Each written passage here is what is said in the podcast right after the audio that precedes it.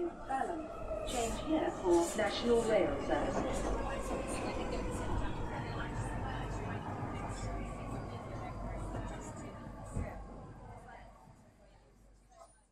Bine ai revenit în stația Londra. Eu sunt Manuel Cheța de la manuel cheța punct com și tu asculti podcastul Un român în Londra.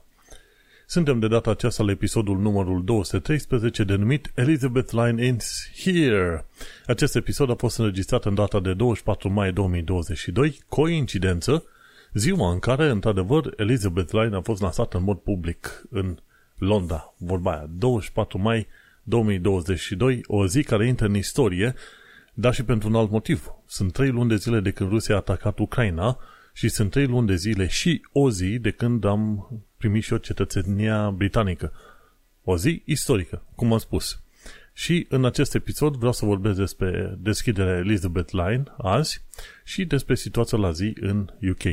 Înainte de orice, un mic anunț, podcastul de față este partea Think Digital Podcast Network și, bineînțeles, mă găsești pe Podbean, iTunes, Spotify, radio punct u k, joia la ora șase seara, pe Chris Media, cu chris travel punct com și pe YouTube. Ca în fiecare episod, fac și o recomandare de carte și anume, de data aceasta este Innov- Innovators Dilemma de Clayton M. Christensen. Și cartea asta e o carte foarte interesantă, mai mult de business, dar vorbește de ce se întâmplă în lumea computerelor, pieselor de calculatoare și anume, cum se întâmplă ca firme care au avut succes foarte mare, la un moment dat au dispărut de pe planeta asta.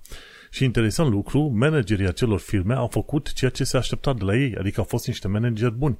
Și la un moment dat, ce au făcut firmele astea, au obișnuit cu clienții lor, au dat cele mai bune chestiuni și cele mai bune opțiuni și produse pentru clienții lor și totuși firmele respective au dispărut. Și cartea asta se numește Innovators Dilemma, să vadă cum poți să eșuezi când faci lucrurile potrivite. Și o carte foarte faină, indicată pentru toată lumea, e ușor de citit, două sute cincizeci de pagini. Dacă îți pui capul cu cartea asta într-un weekend, deja ai, ai rupt-o, gata, n-ai nicio problemă. Innovators Dilemma de Clayton M. Christensen. Bineînțeles, vreau să laud și niște oameni faini. Sunt cei de la RoE Hub, Romanian and Eastern European Hub, care se ocupă de suport pentru muncă și pe chestiuni de violența domestică.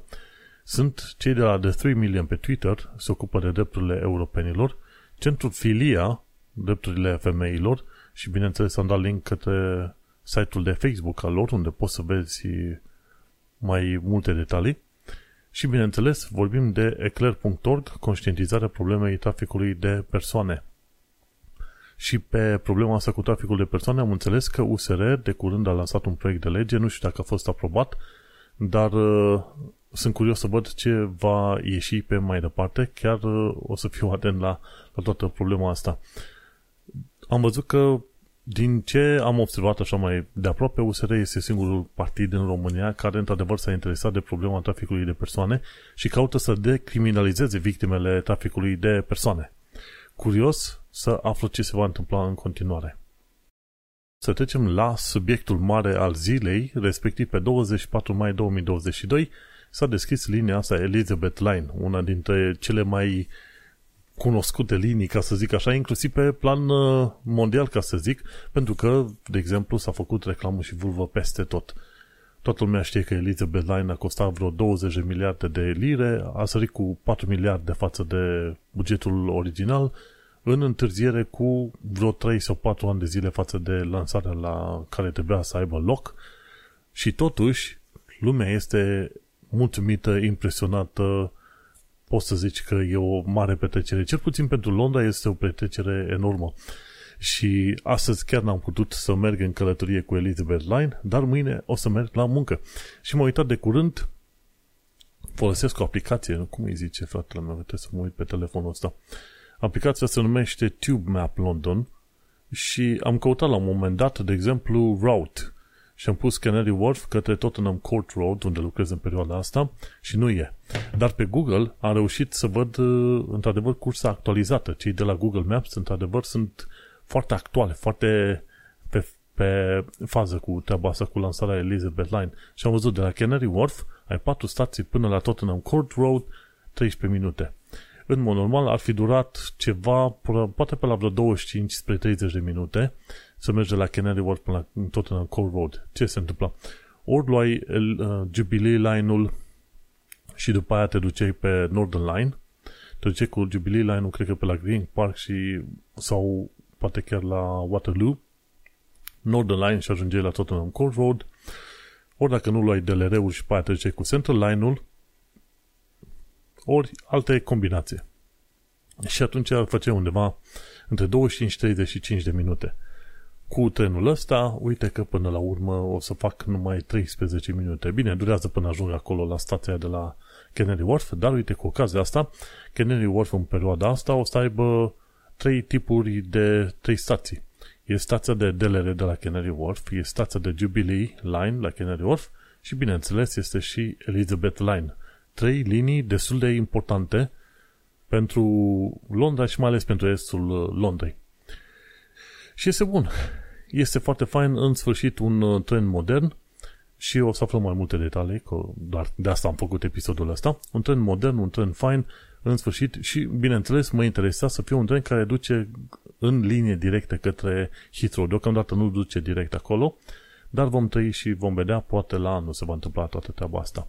Ce am aflat este că în zona Farringdon, pe la stația Farringdon, sunt niște lifturi în care urcă în plan înclinat, funicular. Se pare că nu puteau face lifturi să meargă vertical și atunci au făcut lifturile care merg în paralel cu scările rulante pentru persoanele cu dizabilități. Și lifturile alea sunt foarte interesante. Nu știu dacă sunt multe alte locuri în care vezi la metrou să ai și liftul să meargă în paralel cu, cu scările rulante. Așa că ai lifturi în plan înclinat la Farringdon. Deci ăla va fi un loc unde vreau să merg să vizitez printre altele.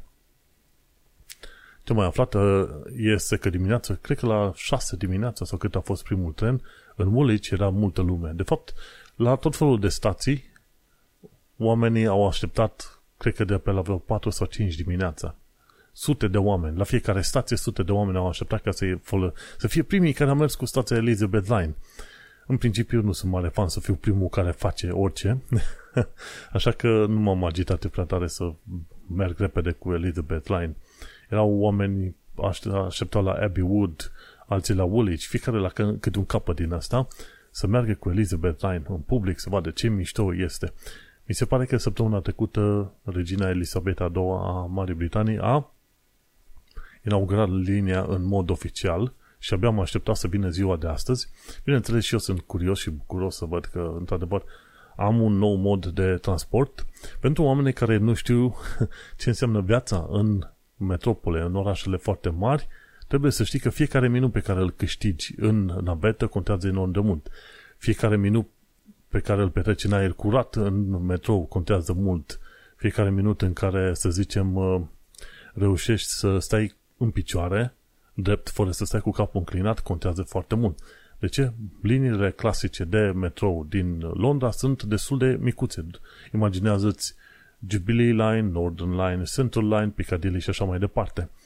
Unul, unul în alt camine trebuie să stea întotdeauna pe mijloc, dar nu întotdeauna am șansa asta. Așa că stau pe lateral și stau puțin aplecat. Imaginează să stai zece, cincisprezece, douăzeci, treizeci de minute cu capul așa aplecat în, în metrou. Este destul de dureros. Și liniile alea au fost făcute mai de mult și tocmai de aceea sunt mai micuțe. Și contează faptul că reușești să iei una dintre linii și să nu mai treci de la o linie la alta, să schimbi pe vreo două, trei metrouri pe anumite zone, contează enorm de mult. Și faptul că sunt trenuri din astea moderne și faptul că încap mai mulți oameni și nu se înghesie lumea, deși mă aștept ca pe măsură ce va fi mai populară linia asta, tot mai mulți oameni să vrea să meargă și atunci probabil va fi înghesială, știi?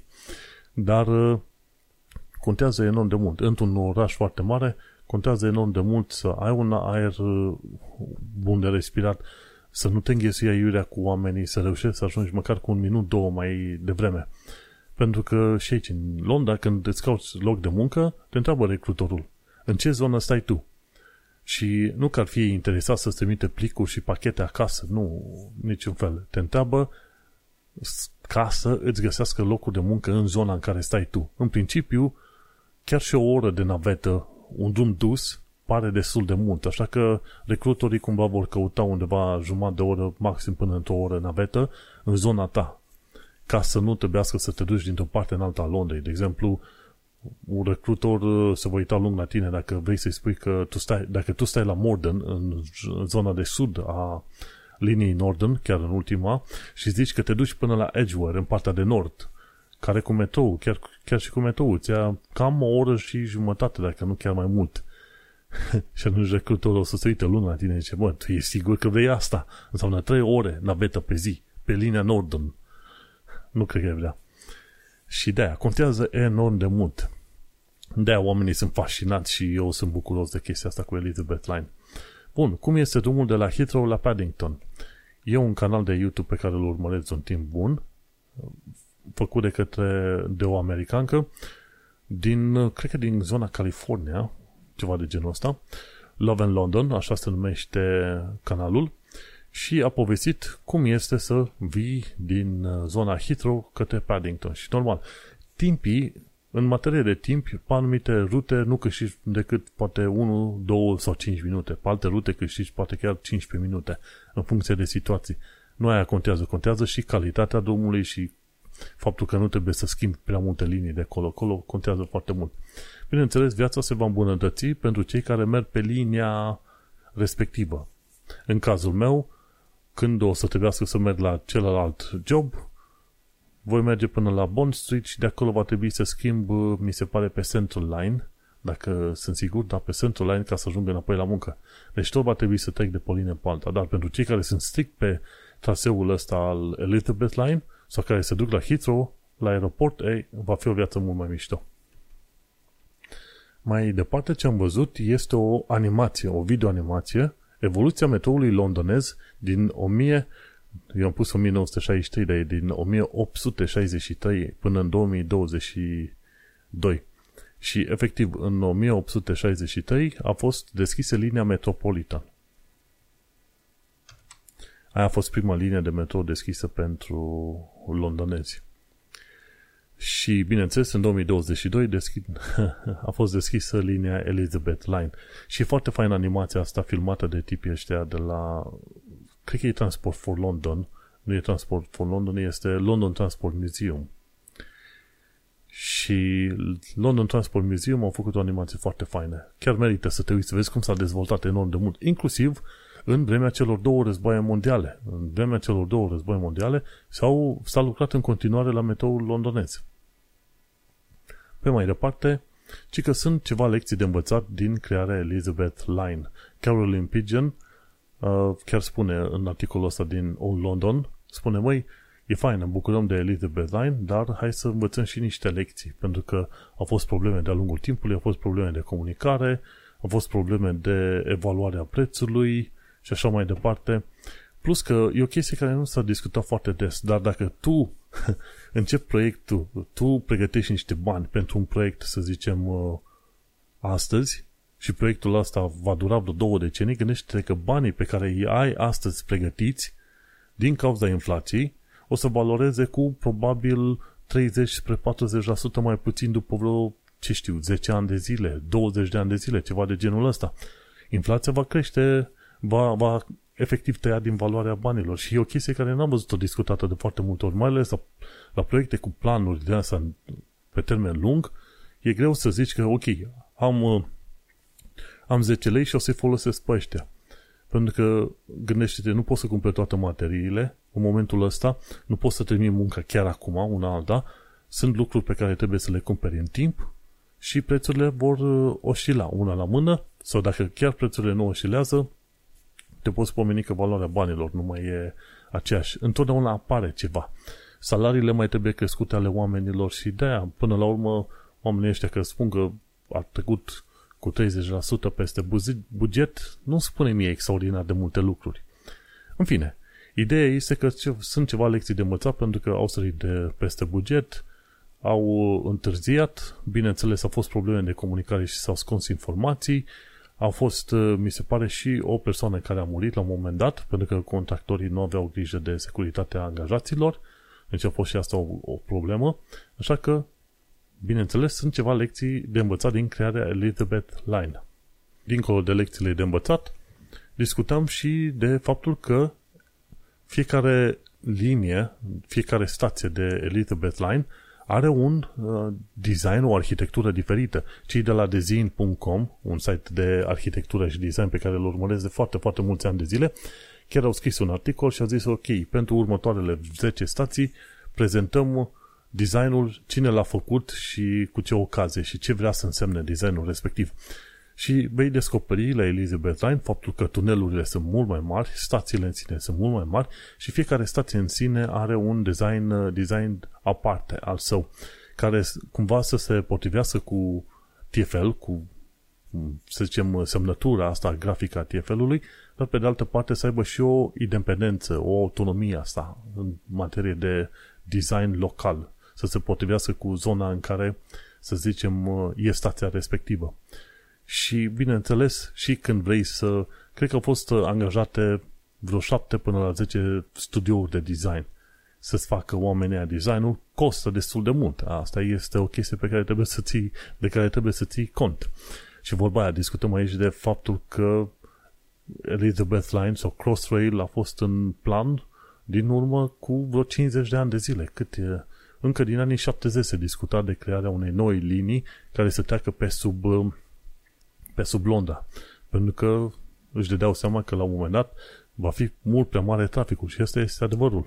Traficul este destul de mare, sunt foarte mulți oameni care vor să se ducă care încotro și gândește-te, sunt foarte multe garnituri în asta de tren care rulează încă de prin anii șaptezeci optzeci, unele din nouăzeci și așa mai departe. Și gândește-te că încă se merge prin tunelurile alea vechi construite încă din anii o mie opt sute toamna, o mie opt sute - o mie nouă sute. De-aia sunt metrourile alea mici și înghesuite. De curând, cei de la T F L au anunțat faptul că Elizabeth Line nu este chiar o nouă linie de metrou, ci este chiar o linie de cale ferată care întâmplător trece și pe sub Londra. Și cumva aici îi putea crede treaba asta. Au zis, măi, uite, Elizabeth Line nu este pe aceeași garnitură de tren, pe cum sunt celelalte linii de metrou, n-a fost făcută doar ca să ruleze pe sub Londra și să fie incorporată numai și numai în T F L, în Transport for London, ci este considerată o linie de sine stătătoare, o cale ferată obișnuită, de-aia o să vezi că și trenurile sunt mai mari. Cale ferată obișnuită și, bineînțeles, o cale ferată care pe bune părți, respectiv vreo treizeci la sută până la cincizeci la sută din zona... Pe, din calea de rulare, ca să zic așa, din calea ferată folosită, de fapt Elizabeth Line va trece chiar pe calea ferată obișnuită. Și atunci gândește-te, efectiv ei, când au construit acest Elizabeth Line, n-au construit o linie de metro din aia micuță înghesuită, nu. Tot ce au făcut, tuneluri și cale ferată, tot ce vei tu, efectiv încapă un tren normal prin, prin zona respectivă. Tocmai de aceea cei de la T F L au spus, măi, Elizabeth Line nu este un tube line. Într-adevăr, rulează pe sub Londra, într-adevăr poți să folosești Oyster-ul până la un anumit, anumit punct, dar este de fapt un tren normal. Și tren normal care merge de la Reading în vestul Londrei și se duce până la Abbey Wood în sud-est și mai apoi urcă în sus, în afara Londrei, chiar foarte departe, în, în nord-est, destul de departe, de la Stratford te mai duci încă vreo zece, cincisprezece, douăzeci de kilometri, iese cumva în afara Londrei. Și chestia asta a fost făcută să îi ajute pe oameni și, bineînțeles, să ajunge și la Heathrow. Și a fost făcută să îi ajute pe oameni să facă naveta ceva mai ușor din afara Londrei, și din vest, și din sud-est, și din nord-est, ca să zicem așa. Și uită-te cum, efectiv, dacă stai să te uiți mai bine, avem de-a face cu o linie de tren normal care cumva trece, ar trebui să treacă pe sub Londra. Și la un moment dat citeam niște articole și spuneau a fost destul de dificil de construit linia asta pentru că ar trebui să treacă printre alte linii de metrou care trec pe sub Londra. Ar trebui să treacă pe lângă canalele din astea de deversare a deșeurilor, ce vrei tu. Ar trebui să treacă prin anumite locuri, efectiv prin fundația clădirilor. Și îți dai seama, când treci prin fundația clădirii, efectiv, sunt foarte multe blocuri din astea înalte de douăzeci plus etaje care sunt construite, bineînțeles, au baza de beton foarte gros, dar acea bază, de aceeași fundație de beton, la rândul ei stă pe piloni foarte mulți și adânci, care se duc poate până la cincizeci - o sută de metri adâncime, ca să ține clădirea aia în loc. Și îți dai seama, Crossrail pe anumite locuri ar trebui să treacă efectiv fie prin prin baza aceea de beton, prin fundația aia, fie pe dedesubt, prin acei piloni, și atunci ar trebui să construiască structuri de suport efectiv a, a izgârie norilor și a bocurilor care sunt chiar deasupra linii. Gândește-te, a fost o muncă titanică și chiar se spunea, zici că Crossrail sau Elizabeth Line este cel mai mare proiect feroviar din ultimele câteva decenii din toată Europa. Tocmai de aceea, vezi, multă muncă și multă bucurie pentru oameni. Bineînțeles, o să fie și pentru mine bucurie când o să merg mâine la muncă cu acest tren. Sper eu că am povestit suficient de multe legate de Elizabeth Line. O să aflu mâine cum este pe propria mea piele, dar deja mi-au transmis oamenii care s-au plimbat că este super tare și că le-a plăcut să se plimbe. S-au dus mai, mai departe de stația în care vreau să coboare, numai, numai să meargă cu trenul. Așa că e o chestie foarte faină. Pe mai departe, ce mai aflăm, că vreau să rămân totuși la actualitatea din U K și Londra, aflu că e o epidemie de boli dentare. Și o chestie pe care am mai pomenit în podcastul ăsta în urmă cu ani de zile, dar merită pomenită din nou, este faptul că în U K apa nu are fluor. În România, din ce am înțeles eu, se pune fluor. Și fluorul ajută la menținerea unor dinți mai puternici, mai tari. Ci că doar zece la sută din oameni în zona de nord-est a Angliei au fluor în apă. Ceea ce înseamnă extraordinar de puțin. Și asta înseamnă că, dar fiindcă există foarte mult fast food și dulciuri ușor accesibile pentru toată lumea, dai seama că aici au, oamenii sunt la risc mai mare decât în alte părți să aibă probleme cu dinții. Și uitați-ne chestia asta cu faptul că, de faptul că nu ai fluor. Sunt destul de multe situații în care nu ai iod în sare, știi? În România mi se pare că în mod obligatoriu e fluor în apă și iod în sare. În U K nu chiar așa. Și atunci trebuie să te uiți din loc, din loc în loc, trebuie să cauți sare specific cu iod. Și e epidemie de boli dentare. De ce? Pentru că se pare că guvernul conservator a tot tăiat de la, de la serviciile sociale de orice fel și se, când au nevoie oamenii să se folosească de un dentist de la N H S, de la Sistemul de Sănătate Publică, sunt situații în care trebuie să aștepți patru sau cinci luni de zile până te poate verifica la dinți. Și atunci, dacă ai o problemă majoră, trebuie să te duci la urgențe. Dar dacă la urgențe nu sunt oamenii aia douăzeci și patru din douăzeci și patru, te pui și suferi. Și au fost oameni care și-au scos singuri dinții. Gândește-te, în epoca lui două mii douăzeci și doi, în U K, oameni să scoată singuri dinții, pentru că n-au avut bani să se ducă la un uh, doctor privat. Și ultima oară, când am avut nevoie să-mi fac și o curățare la dinți și o verificare, tot la doctor privat am fost. Pentru că la N H S, dacă vreau să stau după N H S, stăteam cinci luni de zile efectiv să-mi fac o verificare și să-mi fac o carie. În... Și asta, dacă stai să te gândești, plătesc undeva pe la vreo cinci sute de lire pe lună din salariul meu, se duce către N H S. Nu-mi pare rău, ideea este că au fost atât de multe tăieri de la Sistemul de Sănătate Publică din U K, încât oamenii se văd nevoiți să meargă la privat. Și e acum o epidemie de boli dentare.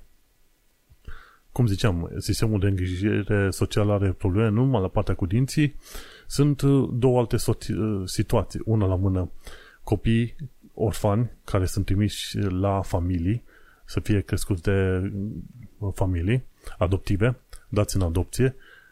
De destul de multe ori acei copii, copii și discutăm mai ales de fete pe aici, ajung să fie violate, maltratate, ce vrei tu pe acolo. Și se pare că există un fel de neglijență majoră. Și ce am aflat de curând este că sunt foarte mulți copii care ar avea nevoie de un psiholog, psihiatru, terapeut, ce vrei tu, și nu ajung, pentru că prin sistemul de sănătate publică trebuie să aștepte poate luni de zile, luni sau ani de zile, să fie evaluați, verificați și ce vrei tu pe mai departe. Și atunci, ci că există mulți copii cu probleme mentale lăsați de iz- izbeliște. Și profesioniști care lucrează în domeniu renunță, pleacă, se duc uh, haihui, pentru că văd în anumite situații copiii ajung în, în, uh, într-un stil de comportament specific uh, orfelinatelor chiar din România. Chiar au pomenit la un moment dat într-un articol de pe, din The Guardian, au zis, băi, am dat de copii care aveau comportamente ca cei din orfelinatele din România.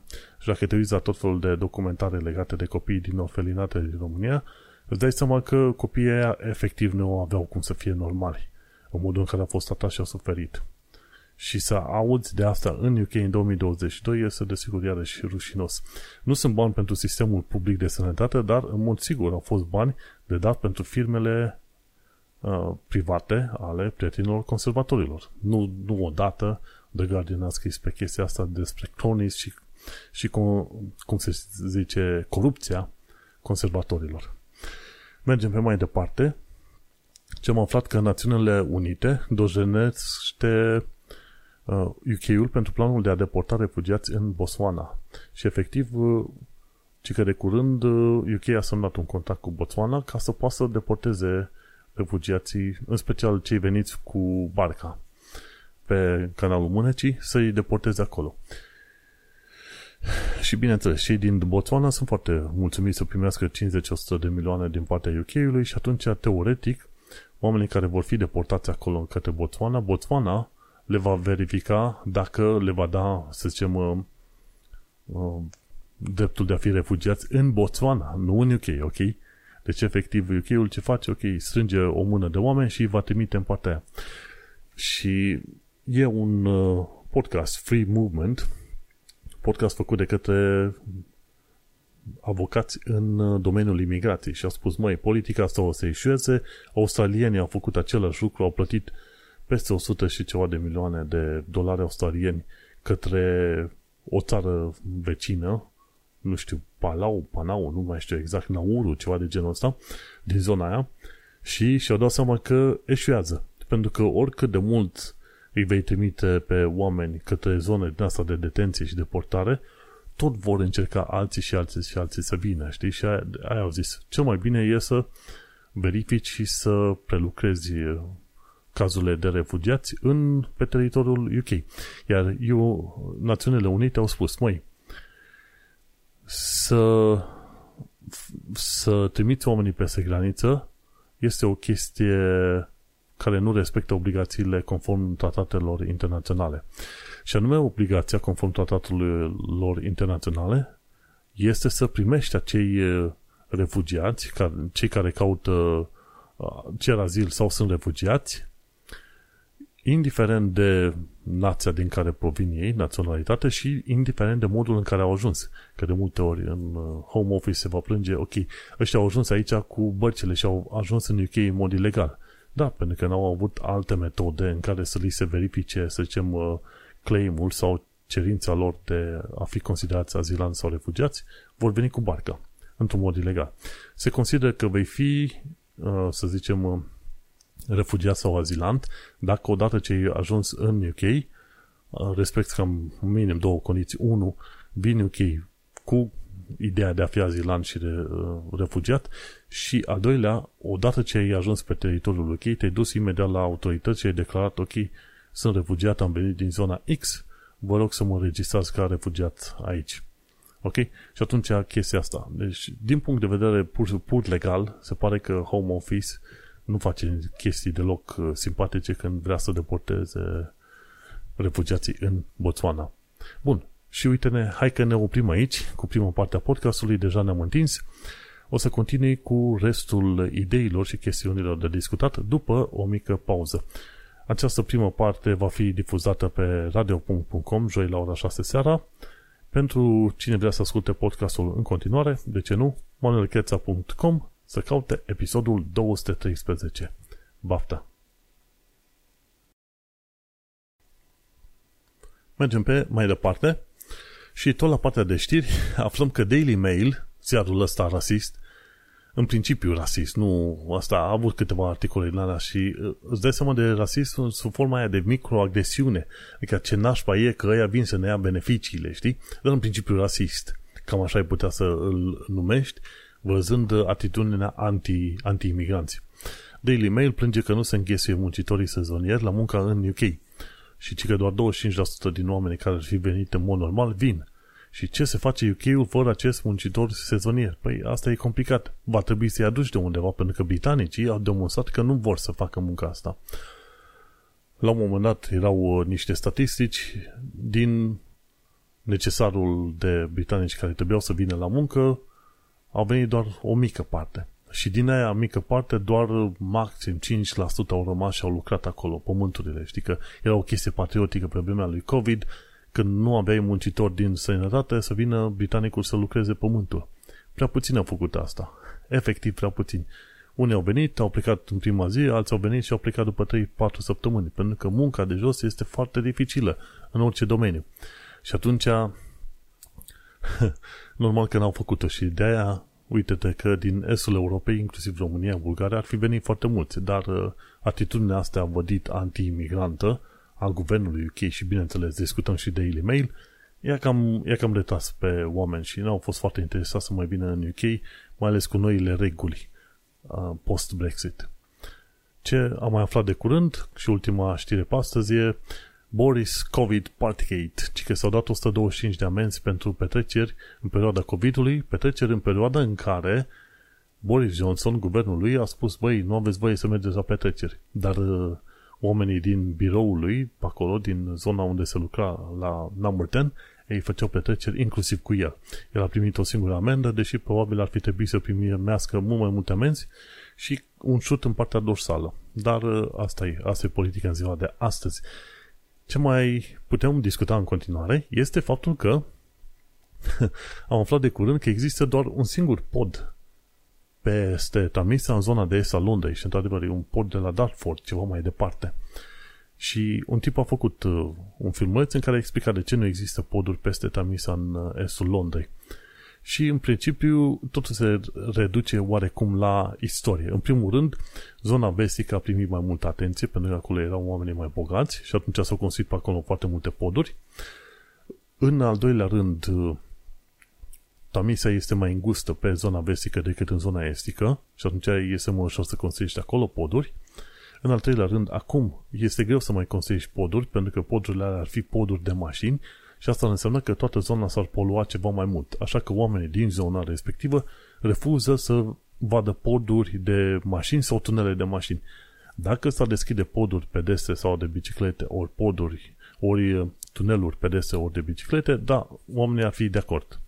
Dar nu sunt foarte interesați să vadă poduri auto, așa că deocamdată și pentru viitorul apropiat nu vor mai fi niciun fel de pod dincolo de Tower Bridge, efectiv.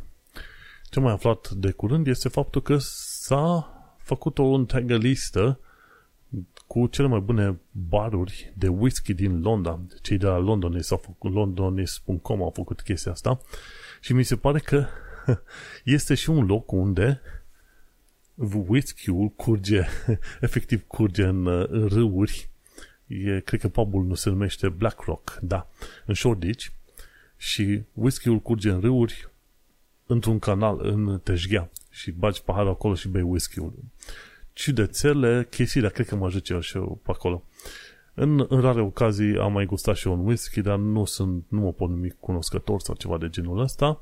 Dar mi-a atras atenția. Când am văzut și am citit în vreo câteva locuri, inclusiv în Canary Wharf, mi se pare că sunt zone cu whisky, dar Canary Wharf este mai exclusiv și scump, așa că probabil am să le evit. Și mergem pe mai departe, cam atâta la partea cu viața în Londra și în sănătate. Mergem să ne uităm și la informații practice și anume, ce faci dacă ești victima unor fraude bancare. Trăind în U K, sunt șanse probabil de zece, douăzeci, cincizeci de ori mai mari să fii victima unei fraude bancare decât în România, de exemplu. De ce? Pentru că, efectiv, unde sunt banii, acolo e și mai multă nemenicie și orție și ce vrei tu pe acolo. Și ce să faci în cazul în care ai descoperit fraudă cu contul tău? Și atunci trebuie să anunți repede la bancă. Vei putea să suni la telefonul unu cinci nouă, nu știu dacă toate, dacă toate rețelele și băncile suportă acest unu cinci nouă.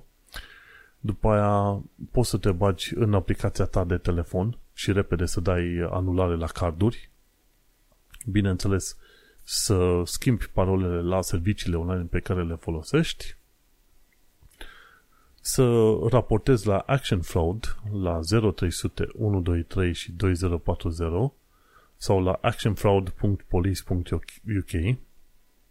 Deci poți să raportezi și acolo. Așa. Și un lucru foarte important, drepturile tale trebuie să le știi, și anume faptul că tranzacțiile neautorizate care au loc pe contul tău trebuie să fie refunded de către bancă până la finalul zilei următoare. Știi? Și chiar dacă tu ai trimis de bunăvoie bani către un scammer și n-ai știut că le-ai un scammer, poți să vorbești cu banca să-ți dea banii înapoi, să-ți trimite banii înapoi. Există o, o procedură numită Contingent Reimbursement Model Code. Și asta înseamnă că o bună parte din bănci sunt semnatare a acelui Contingent Reimbursement Model Code și îți vor da banii înapoi. Deci dacă ai văzut că ți-au dispărut bani din cont și nu știi care e treaba, suni repede la bancă și le spui, băi, luați-mi banii înapoi. Aduceți banii înapoi pentru că eu n-am autorizat cheltuielile respective. Dacă banca refuză să-ți dea banii, atunci trebuie să trimiți un formular numit Subject Access Request. Să ceri toate datele legate de cazul tău de fraudă. Și după aia poți să faci escalarea cazului tău către Financial Ombudsman Service în caz că banca refuză să-ți trimite banii înapoi. Știi? Și un lucru interesant, dacă frauda ai, a folosit detalii personale de ale tale, te poți înscrie la C I F A S Protective Registration pentru douăzeci și cinci de lire pe doi ani. Și asta ce face C I F A S-ul ăsta? Protective Registration înseamnă că la la la ah. The service below. Deci vei, te va proteja, dar cum efectiv, știi? Uite, nu așa. Dacă ți-au fost furate datele locale, dacă așa, ca să-ți protejezi identitatea, ca să-ți protejezi, cum îi zice, identitatea ta în caz de fraudă. Hmm. E interesant lucru și cred că merge băgat și în surse aici, chiar la zona asta. Deci, în, în principiu, ca să te protejezi de identity fraud, cineva să se folosească de numele tău și ce vrei tu pe mai departe, ar trebui să te folosești de acest C I F A S, C I F A S Identity, C I F A S Protective Registration sau, da, C I F A S Protective Registration. Hmm, foarte bun, cred că o să fac și eu treaba asta. Hai să pun uh, linkul ăsta pe undeva, pentru că nu știi niciodată când îți trebuie. C I F A S. Foarte, foarte faină informația asta. Și informația asta vine de la site-ul which punct co punct u k. Ăștia sunt foarte pe temă, ca să zicem așa, în tot felul de probleme. Pe which punct co punct u k găsești informații inclusiv legate de dreptul tău ca și călător cu avionul, ca să zicem, ceva de genul ăsta. C I F A S punct org punct u k. Uite, asta o să fie un link pe care trebuie să-l țin afară și să îl folosesc pentru oricând. Și la Experience și ducem aici și îl mutăm în Bookmarks. Deci chiar și în Bookmarks l-am pus. Bun, mergem pe mai departe. Ci că dacă o chestie, un sfat practic, ok? Dacă descoperi produse întâmplătoare la zona de scutece de copii, atunci știi că a lovit recesiunea în U K. Și este un indicator foarte fain. Chestia asta a fost pusă de către Harry Wallop pe Twitter și spune așa: Speaking to supermarket exec, the, the clearest cost of living. It happened during uh, financial crisis of two thousand eight. Is when items get dumped at nappy baby food shelf. As in, I need to ditch tea bags to afford nappies. When you spot tea bags, biscuits in nappy section, we're in deep trouble. Și cam asta este. Când vezi biscuiții și pungile de ceai lăsate în zona de scutece pentru copii sau în zona de mâncare pentru copii, atunci îți vei da seama că recesiunea a lovit. E un indicator foarte interesant și cred că atunci când mergem la cumpărături la Asda, o să mă uit și eu puțin mai, mai de aproape să văd. Pentru că se presupune că ar urma o recesiune. Pe mai departe, un alt sfat practic este faptul că poți folosi split ticketing ca să economisești la mersul cu trenul în U K. Mersul cu trenul în U K este mai scump decât mersul cu avionul. Efectiv, dacă te duci din Londra către Scoția cu trenul, sunt șanse că plătești poate de două, trei ori mai mult cu trenul decât cu avionul. Așa că, care ar fi soluția? Ei, soluția ar fi split ticketing. Split ticketing ce înseamnă? În loc să plătești pentru curse mare Londra-Edinburgh, ce faci? Plătești pentru multe curse mici intermediare, care au legătură între ele, nici nu trebuie să te cobori din tren, ci pur și simplu ai plătit pentru cursele alea intermediare. Și atunci când plătești pentru toate cursele alea intermediare, vine controlorul și se, se uită. A, ai plătit pentru segmentul unu. Bun. După un timp se întoarce, văd că ai plătit și pentru segmentul doi, ești în același tren, mergi pe mai departe. Și atunci split ticketing a prins, a prins amploare în foarte multe situații. Și sunt cei de la Trainline care au un split save, un serviciu split save. Sunt cei de la L N R, mi se pare linie Lo- Lo- London North Eastern Railway, și ei oferă Smart Save, și mai sunt servicii clar dedicate pentru split ticketing. E TrainPal, Train Tickets, Train Split. Am linkuri către astea în show notes la episodul numărul două sute treisprezece. Nu știu dacă asemenea servicii există pe Europa, că ar fi foarte fain de văzut, și dacă există sau și în România, ceva de genul ăsta. Ok, vreau să mă duc de la București până la Cluj, să fie biletul împărțit pe mai multe rute intermediare, să plătesc mai puțin decât suma aia mare pe care aș plăti eu. Deși trenurile în România sunt foarte, foarte ieftine. De la Brașov până la București e mai ieftin să mergi cu trenul, adică plătești mai puțin pe biletul ăla decât pe un taxiu în interiorul Brașovului, de exemplu, ceva de genul ăsta. Ok, acum să mergem la ultima secțiune, respectiv învață limba engleză și cultura britanică. De data asta numai cu limba engleză, dar dacă vrei să înveți limba engleză bunicel, binișor, și ești mare fan sau fană de gramatică, învață alfabetul fonetic. Și, din fericire, uite că am găsit și chiar la filmul ăla cu învățarea alfabetului fonetic, am găsit... au pus și un link către to phonetics punct com. Este un website în care scrii în limba engleză și îți face traducerea în uh, fonetic. Am pus London și acum traducem London. Și cum ne traduce nostru London? London, London, London, da. Și îți arată chiar scrierea fonetică. E super tare figura asta. London. Și, și are un buton de play ca să-ți arate cum se citește textul respectiv, cum se pronunță, pardon, foarte tare. E to phonetics punct com. Phonetics e cu ph. to phonetics punct com. Mergem pe mai departe. În limba engleză sunt paisprezece expresii muzicale de învățat în episodul ăsta nou de la Learn English with Jill.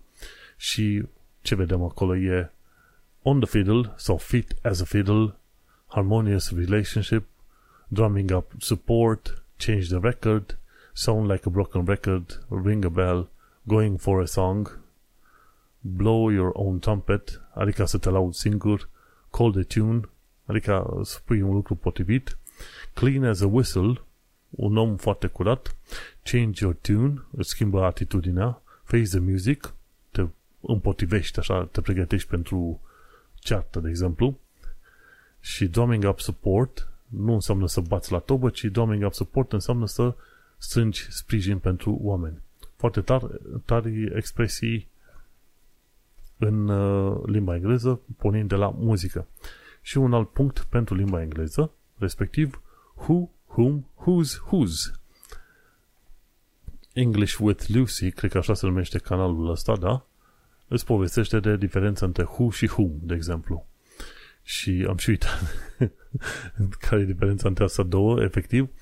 Dar, în principiu, dacă folosești who când poți să înlocuiești cu he sau she. Ok? Who is coming to the party? She is coming to the party. Iar folosești whom. Așa, hai să vedem unde. Folosești whom în situația în care trebuie să înlocuiești acel whom cu altceva. Și, de exemplu, în loc de, dacă pentru who e she, înlocuiești cu she, pentru whom înlocuiești cu her. whom e she sau he, whom e her, her sau him. So, whom do you prefer to have as a manager? I would prefer to have her as a manager. Ok? Și atunci cam asta este... Dar am înțeles că în limbajul obișnuit who și whom sunt... Se zice whom, nu se mai pronunță, se folosește who în loc de whom între oamenii obișnuiți. Va trebui să mă uit ceva mai atent. Bineînțeles, vreau să învăț engleza britanică așa cum trebuie. Dar, na, știi cum este. După șase șapte ani de zile de U K, mă așteptam să vorbesc ceva mai bine, să am vocabular mai puternic. Bineînțeles, e mai bine față de cum discutam, vorbeam la început, dar nu, nu am făcut progresul ăla pe care chiar vreau să-l fac. Și este inițial cam trist, dar tocmai de aceea urmăresc filmulețele astea ca să învăț mai bine. Vorba aia, șapte ani de U K și încă n-am prins accentul britanic cum trebuie. Asta e viața, trăim și învățăm.